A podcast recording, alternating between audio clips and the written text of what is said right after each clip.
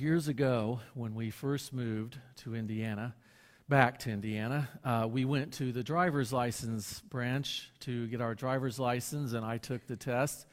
And when I went to get my driver's license, they said, "We're sorry, you can't get a driver's license in Indiana because there's a warrant out for your arrest in New Jersey." I've never been to New Jersey. I'm like, you got to be kidding me. I've never been to New Jersey. You got to say it right, Jersey. And they said, "Well, you're going to have to you're going to have to get this cleared up." So I emailed the uh, license people in New Jersey, and um, after about three weeks, it was a case of mistaken identity. "Oh, you're not that same guy." And I'm thinking, okay, you guys want everything about us when we go, and then you still mess up. But anyways, so I did get my driver's license, and by the way, there was not a warrant out for my arrest in um, in New Jersey. But mistaken identity. When I ask you, who are you?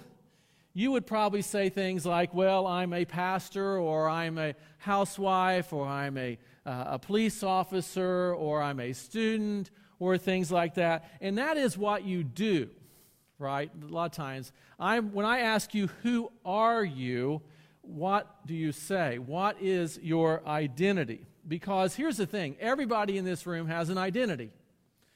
Your identity defines you. For example, right now I'm doing some classes at Allison Transmission.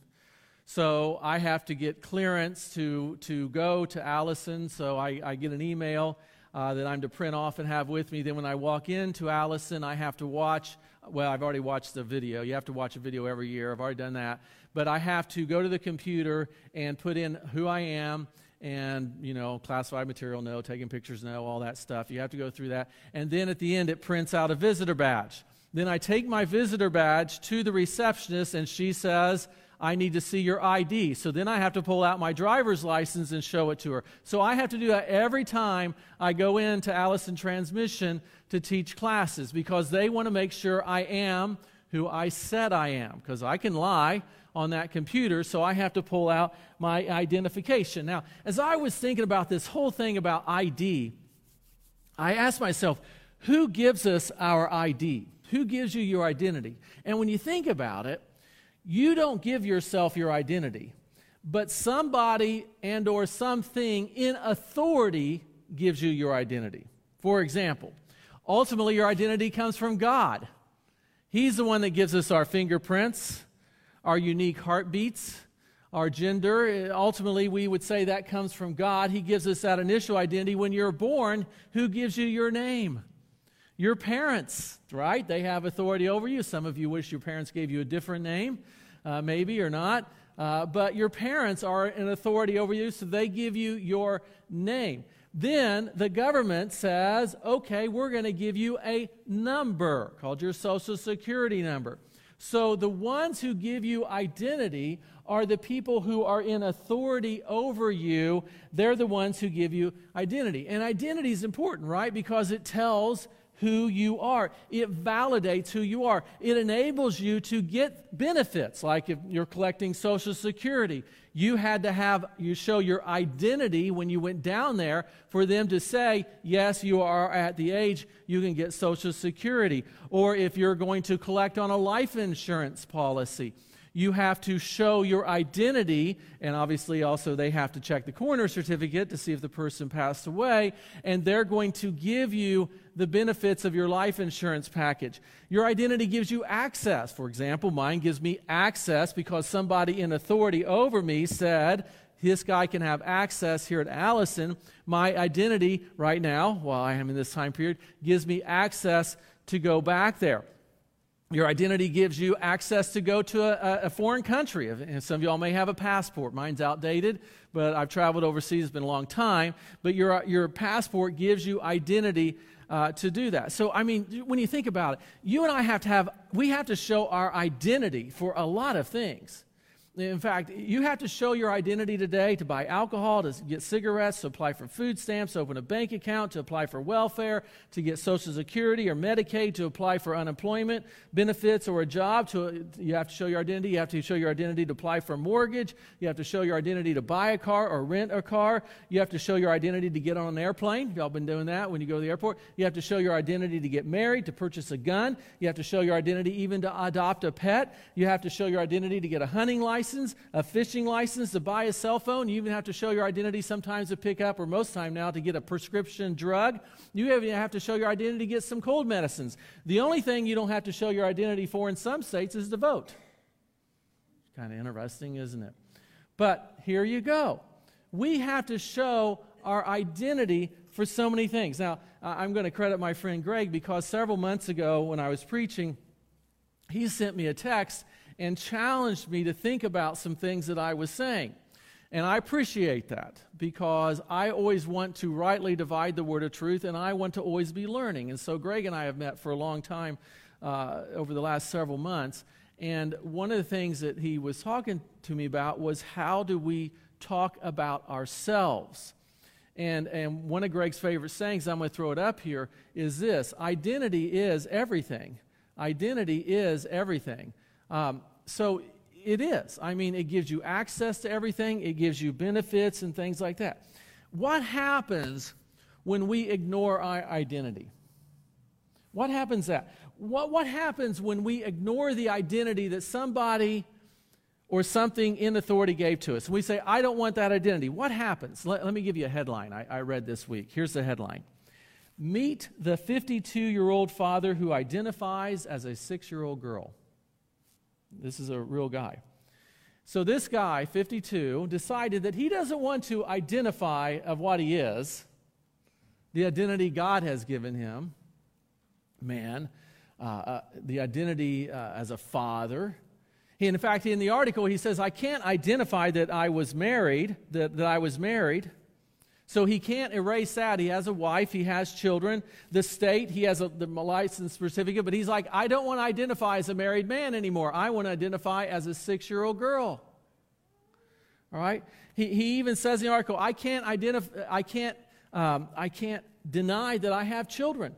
This fifty-two-year-old father has children, but he wants to identify as a six-year-old girl. Here, here's what he said about his new way he's identified himself. Okay, now remember, this isn't somebody in authority over him giving him this identity. This is him choosing to self-identify as a six-year-old girl. And here's what he says.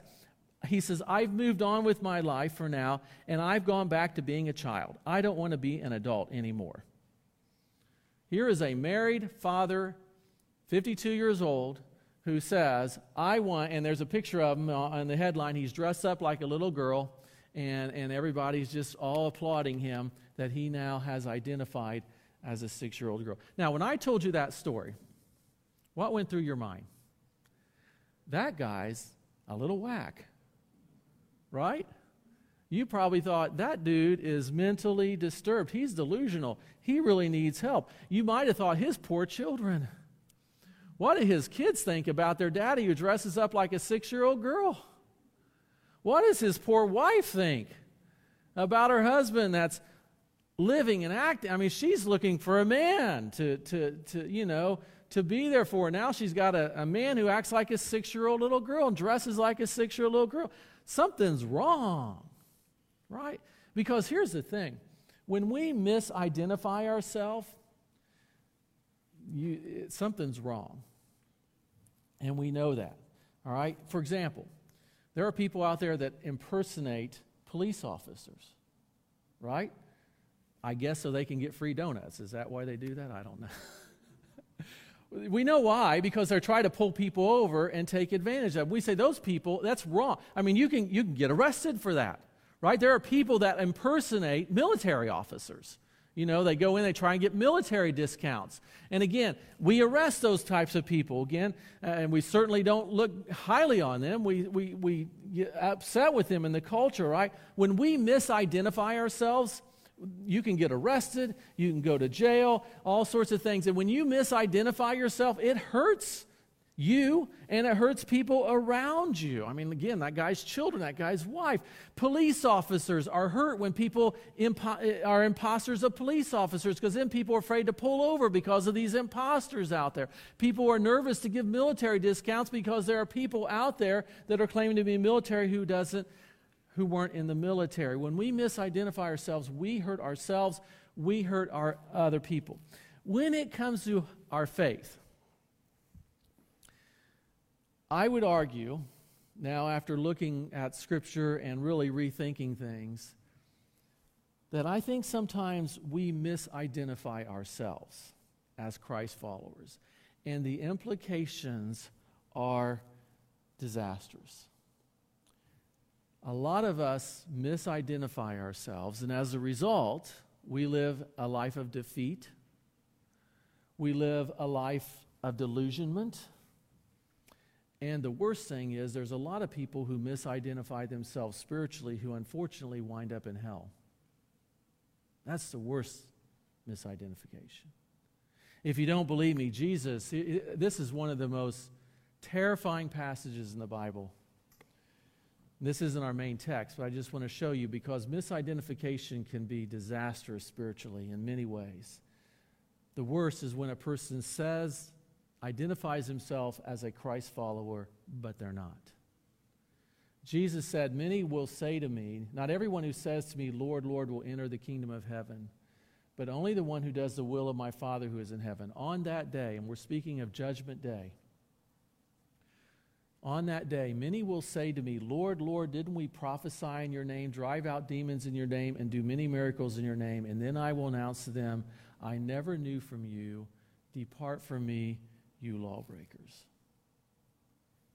There's a lot of people, unfortunately, that identify themselves as Christians because they grew up in the church, or because they have a position in the church, or, oh, I know about God, or I know about Jesus, therefore I'm a Christian, but they've never known Jesus. They've never known God. They've never humbled themselves personally and said, I'm a sinner, I am fallen, I need a Savior. Lord Jesus, I put my faith and trust in you and you alone. End of story. And there's a lot of people in the church today, unfortunately, maybe some here, the plain church. Miss, you're identifying yourself as a Christian, but you're misidentifying yourself. This week, I shared the gospel with a couple people. And, and I asked these folks, you know, is your name written in the book of life? And the answer I got was, well, I hope so. I said, no. And I shared the gospel. And then, you know, oh, yes, I'm that. Well, that makes me nervous. And I'm going to get more bold with people. Because when people say, I hope so, I'm going to say, you're not a Christian. Because if you don't know if your name's written in the book of life, you're not a believer. If you're hoping it is, well, that's nice. If you're hoping you can do enough good works, that's wonderful, but that's not going to get you there, folks. It's only by the grace of God, and it's by surrendering your life and saying, Lord, save me. I can't do this. Please deliver me from my sins. That's the only way your name is in the book of life in heaven. Not by knowing about God. I hear that all the time. Well, I, I know about God. I know about Jesus. Great. So do the demons. They're not going to heaven. Again, it's a personal relationship with Christ. And, and I just want to challenge you, everybody here, people watching by Facebook, if you identify as a Christian, but you've ne- if you if you have not put your faith and trust in Jesus Christ, and you're depending on Him and Him alone for your salvation, you're not a Christian. You're misidentifying yourself. That's harsh, but it's real. It's the truth. And I don't, if you're a member of Warren and you're like, Jim, I've been playing church, let's talk. Let's get this nailed down. You know what? The true Christ followers will applaud and be happy for you. They really will. Let go of the pride. The question really isn't how do you identify yourself spiritually. The question is, how does God identify you? How does God identify you? So the main text we're going to spring off of this morning is First John chapter three. If you have your Bibles, turn to that real quickly, because John just really lays this out there. And we've preached through this book several months ago. We're going to return to this passage and just springboard off. And we're going to, we're going to do a little bit of a survey of Scripture this morning uh, as we start this new series, Identity. And I'm going to challenge you, and I, I got a feeling some of y'all this morning, your stomach muscles may get a little tight. All right, I'm going to challenge you this morning as I've been challenged, and I still find myself uh, at sometimes misidentifying myself. And so I'm going to challenge you this morning to really identify yourself as who you really are.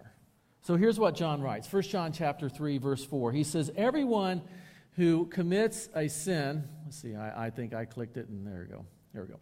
Everyone who commits sin also breaks the law. Sin is the breaking of the law. You know that he, that's Jesus, was revealed so that Jesus might take away sins, and there is no sin in him. Everyone who remains in him does not sin. That's, wow. Everyone who sins has not seen him or know him. Little children, let no one deceive you. The one who does what is right is righteous just as he is righteous. The one who commits sin is of the devil, for the devil has sinned from the beginning. The Son of God was revealed for this purpose, to destroy the devil's works. Everyone who has been born of God does not sin, because his seed remains in him. He is not able to sin because he has been born of God. This is how God's children are known and the devil's children are made evident. Whoever does not do what is right is not of God, especially the one who does not love his brother. I'm telling you that misidentifying ourselves spiritually has huge implications, just like it does in the real world. If a person, when they file, file for life insurance, if they use a younger age so they can get a lower premium, when that person dies and they get, and the life insurance company gets the death certificate from the coroner and they see the person lied about their age, they will knock off the premiums that were due to the insurance company off the death benefit, so that they will only get the, the family will get the death benefit that was truly in line with their age. In other words, the family is going to pay the penalty ultimately for that person that misidentifies himself on a life insurance policy. When we misidentify ourselves spiritually, there are ramifications. Now, one ramification I just showed you. Many people say, I'm a Christian, and they're not, and they're going to hell, unfortunately. And if that's your thing, right this morning, man, you need to just put your faith and trust in Christ. Let's get this over. Let's, let's do this. But I'm going to say, I'm going to speak the rest of this sermon to those of you who are Christ followers. And here's the thing, if you're a Christ follower, in other words, you're like, Jim, I know my name's in the book of life, I repented of my sin, I've asked Christ to save me, I am depending upon Christ and Christ alone to, for my salvation. He's the only one, nothing I can do will do it, I am there, I'm with you, okay, I'm a Christ follower, great. To the Christ followers in this room and watching on online, I'm going to say this, I'm going to challenge us not to misidentify ourselves, because misidentifying ourselves as Christ followers in many cases gives us an excuse to sin. And it gives us an excuse to live in defeat. When we misidentify ourselves as Christ followers, it erases the moral distinction between a true Christ follower and somebody who is a non-believer. When we misidentify ourselves as Christ follower, it minimizes the work of God in your life. When we minimize ourselves, when we misidentify ourselves as, as Christ followers, it makes us weak in our battle against the sinful nature. Let me tell you this. Here it is. There are only two spiritual identities. You are either a saint, or you are a sinner, but you are not both. Now, I just tightened up some stomach muscles right there. You are either a saint or you are a sinner, but you're not both. Now, this is really ingrained into the psyche of the church. I think of that old hymn, I'm just a sinner, saved by grace. Only a sinner, saved by grace. This is my story, to Christ be the glory. Only a sinner, saved by grace. Okay? So it's real tempting, and I do this, and I even found myself doing things. It's really tempting. I've grown up. I'm just a sinner. I'm not. I'm a saint. There's a difference. There's a difference. I'm going to challenge you. I'm challenging me. If you are a Christ follower, stop calling yourself a sinner. Now, I know some of you are getting, oh, hang on. Follow me along, because the Bible draws a clear distinction between a saint and a sinner. The Bible makes it very clear that there are only two identities, saints and there are sinners. And when we say ourselves, I'm just a sinner, I would argue that saying that opens us up to live in defeat. I can't help sinning, I'm just a sinner. I, I, I you know, and we, we just open ourselves up to defeat. Now, this, this saying probably has a lot of its root with Martin Luther. Now, I like Martin Luther on a lot of things. I don't think he's right on everything. He's he's just a man. But Luther coined the phrase in in Latin that said this, simul justus et peccator, which means righteous and at the same time of a sinner. Now, I understand what Luther was saying. You are righteous before God. But he needed to phrase that more biblically. Righteous at the same time may occasionally sin. Again, we just say, well, I'm just a sinner, but here's the thing. Let me make a little controversial statement. The Scriptures do not define sinner as anyone who commits a sin. Let me say that again. The Bible doesn't call a person a sinner who just occasionally commits a sin. There are two clear distinctions in Scripture. There is the saints and there are the sinners. The Bible always contrasts sinners against the saints. In the Old Testament, it's the ungodly, it's the wicked against the righteous. The Bible always makes a contrast. The Bible knows nothing of a righteous sinner. The Bible always makes a contrast of that. Now, we'll just, real quickly, we can't run through every every point in the Old, in the Old Testament and New Testament, but let me just throw out some for you and show you this. Psalm one, how happy is the man who does not follow the advice of the wicked or take the paths of sinners or join a group of mockers. Now notice, you got sinners, you got scoffers or mockers, you've got the wicked. That's one group, and then you got happy is the man who doesn't follow that. You got two groups here in this passage. Sinners are not righteous people who occasionally sin. Sinners in Scripture are the unrighteous, the ungodly, other ways mockers, other ways Scripture are people who live in constant, unrepentant sin. Sinners in Scriptures are people who live in continual, unconfessed, unrepentant sin. Verse five, therefore the wicked, the Old Testament, wicked will not survive the judgment, and sinners will not be in the community of the righteous. Notice you got two different groups. You got the community of the righteous, and you've got sinners. Two separate groups in Scripture. Sinners are not going to be in heaven. Because if the sinners were in heaven, guess what? It wouldn't be heaven. Sinners won't be in heaven. Only the saints are in heaven. Verse six, for the Lord watches over the way of the righteous, but the way of the wicked leads to ruin. Paul says that it, you ought to be known by God. God knows the way of the righteous. The way of the wicked, that's not of God. Totally different ways. Here's a, here we'll get out of Psalms, Isaiah. Look, here's what Isaiah said. The day of the Lord is coming. That's the day when, judgment day, a cruel day when the wrath and fierce and fierce anger to make the land desolate and destroy the sinners in it. Okay, now if you remember last week or last several months, we've been going through First and Second Thessalonians. And if you remember in First and Second Thessalonians, Paul made it very clear that the saints, those who are saved, those who are children of God, will not endure the wrath of God. Who will endure the wrath of God? The sinners. People who are living in unrepentant sin. People who will not confess Christ.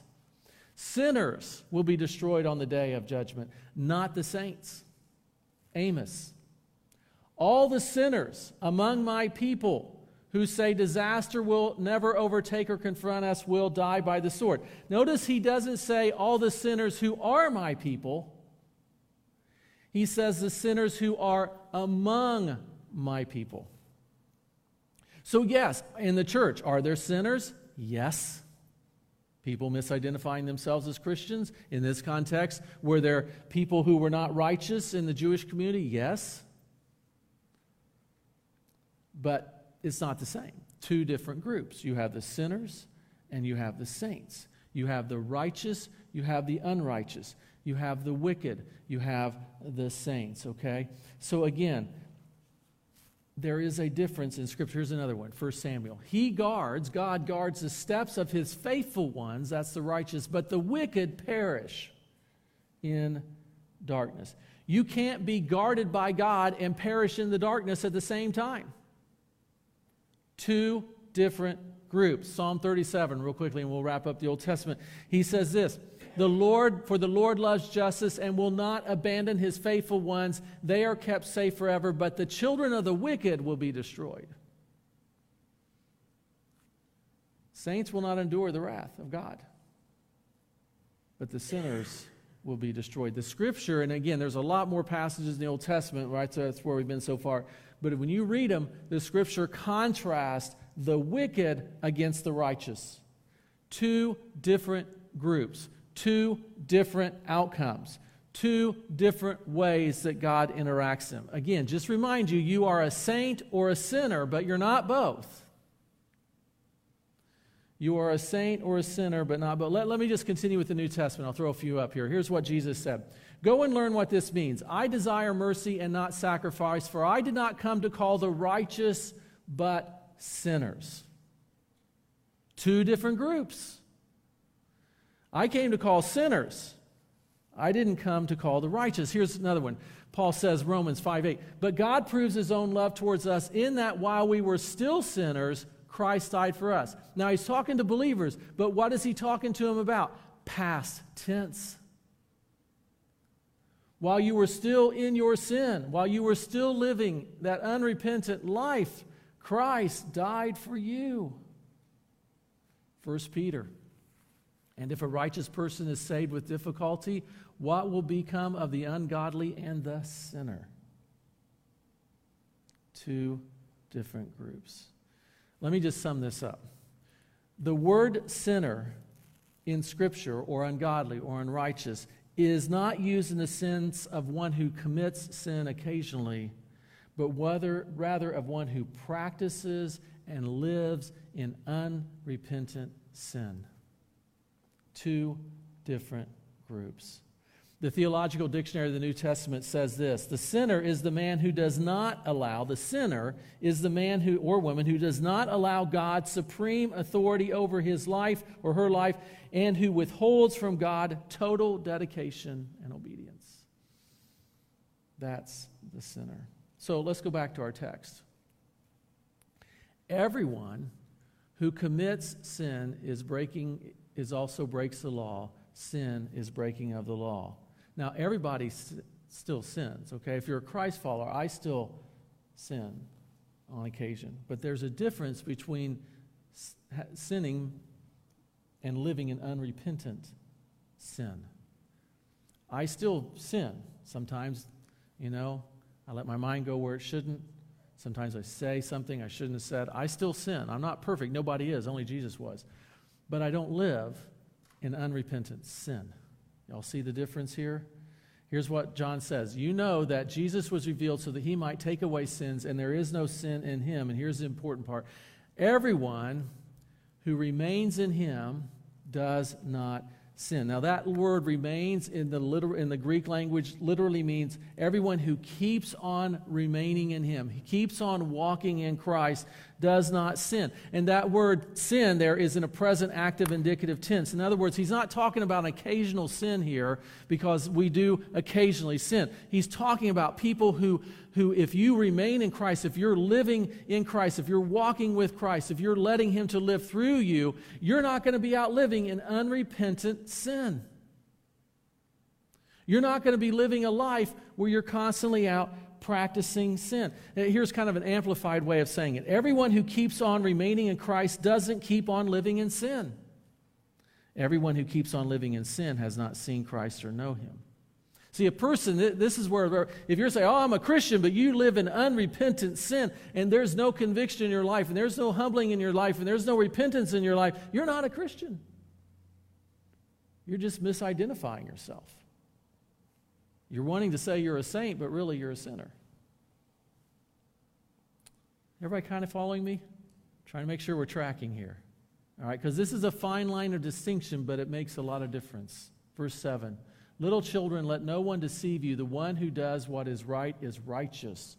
In other words, the one who keeps on, the one who lives for God, the one who desires Him to live through us, who keeps on doing righteous, he is righteous just as God is righteous, just as Christ. So again, notice the contrast. In the verse before, the person who, who lives in sin keeps on rebelling against God versus the person in verse seven who keeps on doing righteous. There's two different people here going on, two different things. You are a sinner or you are a saint, but you're not both. You may be a, you are a saint who may sin occasionally, but you're not a saint who lives in sin. You can't be. Verse eight, the one who commits sin, again, the one who keeps on committing sin, keeps living in habitual sin, is of the devil. It's literally what that word is in the original language. The one who keeps on living in sin is literally of the devil.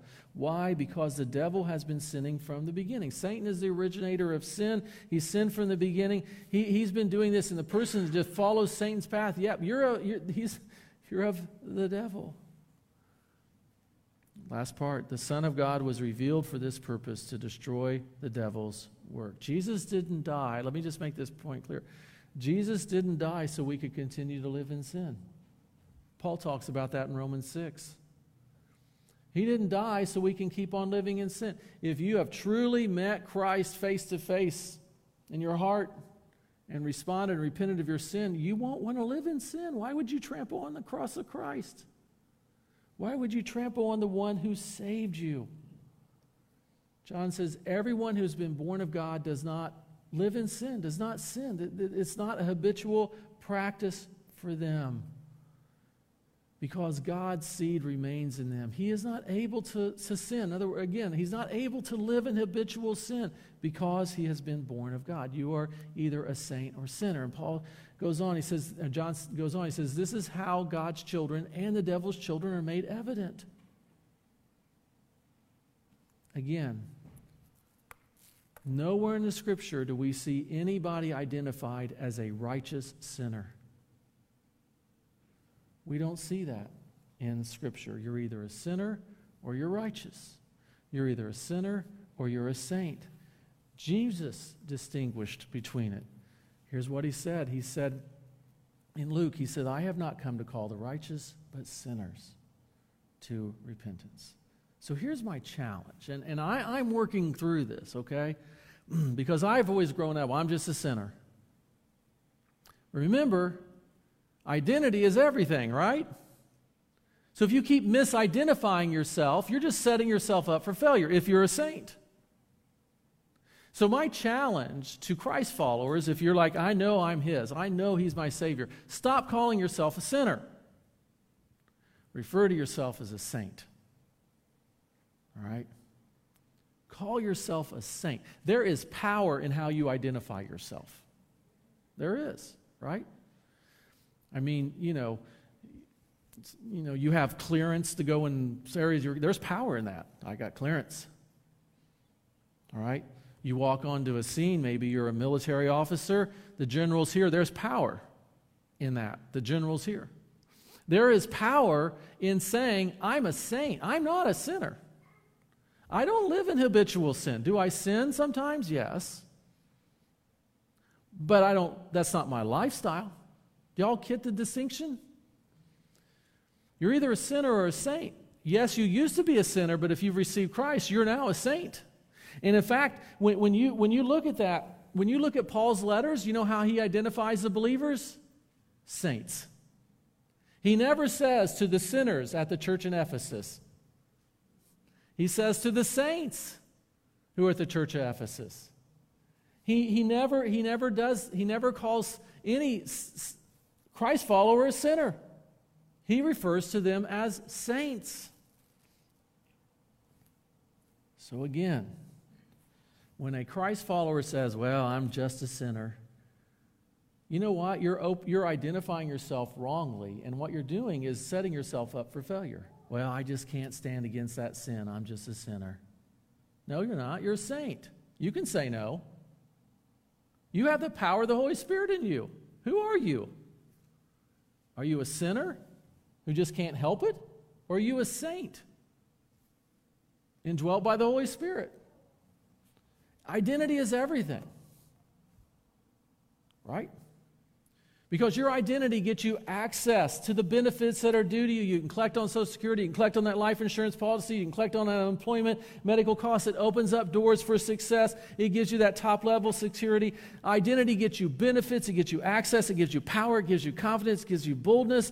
And how you identify yourself as a Christ follower, as a in spiritual terms, means how are you going to respond to those things? If you identify yourself as a saint, if you truly are, that'll give you power, boldness, confidence, hope, and strength when you go into battle. Because remember, we're all soldiers, right? If you're a Christ follower, we're, this is a spiritual battle, folks. Okay? We are in a spiritual war. Our war is not against people, it's against flesh and, it's not against flesh and blood, but against spiritual principalities and powers in high places.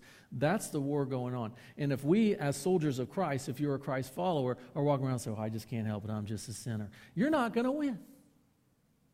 But if you walk into the war and say, I'm a saint, indwelt by the Holy Spirit, empowered by God, chosen by Him, elect by God, I'm a saint. There's power in that statement. So my challenge to you is stop calling yourself a sinner. You used to be, but you're not anymore. But call yourself a saint. Try it this week. Try it. My question to you is, how are you going to identify yourself? What's your spiritual identity? Now, maybe you're here this morning and you're like, I don't know if I'm going to heaven or not. I don't know. Jim, then let's meet right after service. Let's talk. Let's let's get this settled, all right? Because If if you're turning inside about, I don't know where I'm going spiritually, that's the Holy Spirit saying, hey, dude, hey, lady, wake up. You're on a dead-end road. Let's deal with it. If you know, you know, you know you're a Christian, if a Christ follower, then stop calling yourself a sinner. Identify yourself as what you are, a saint. And next week we'll unpack more about what a saint is in Scripture. All right? Identity is everything. Let's pray. Father, thank you for sending Jesus to die on the cross for our sins.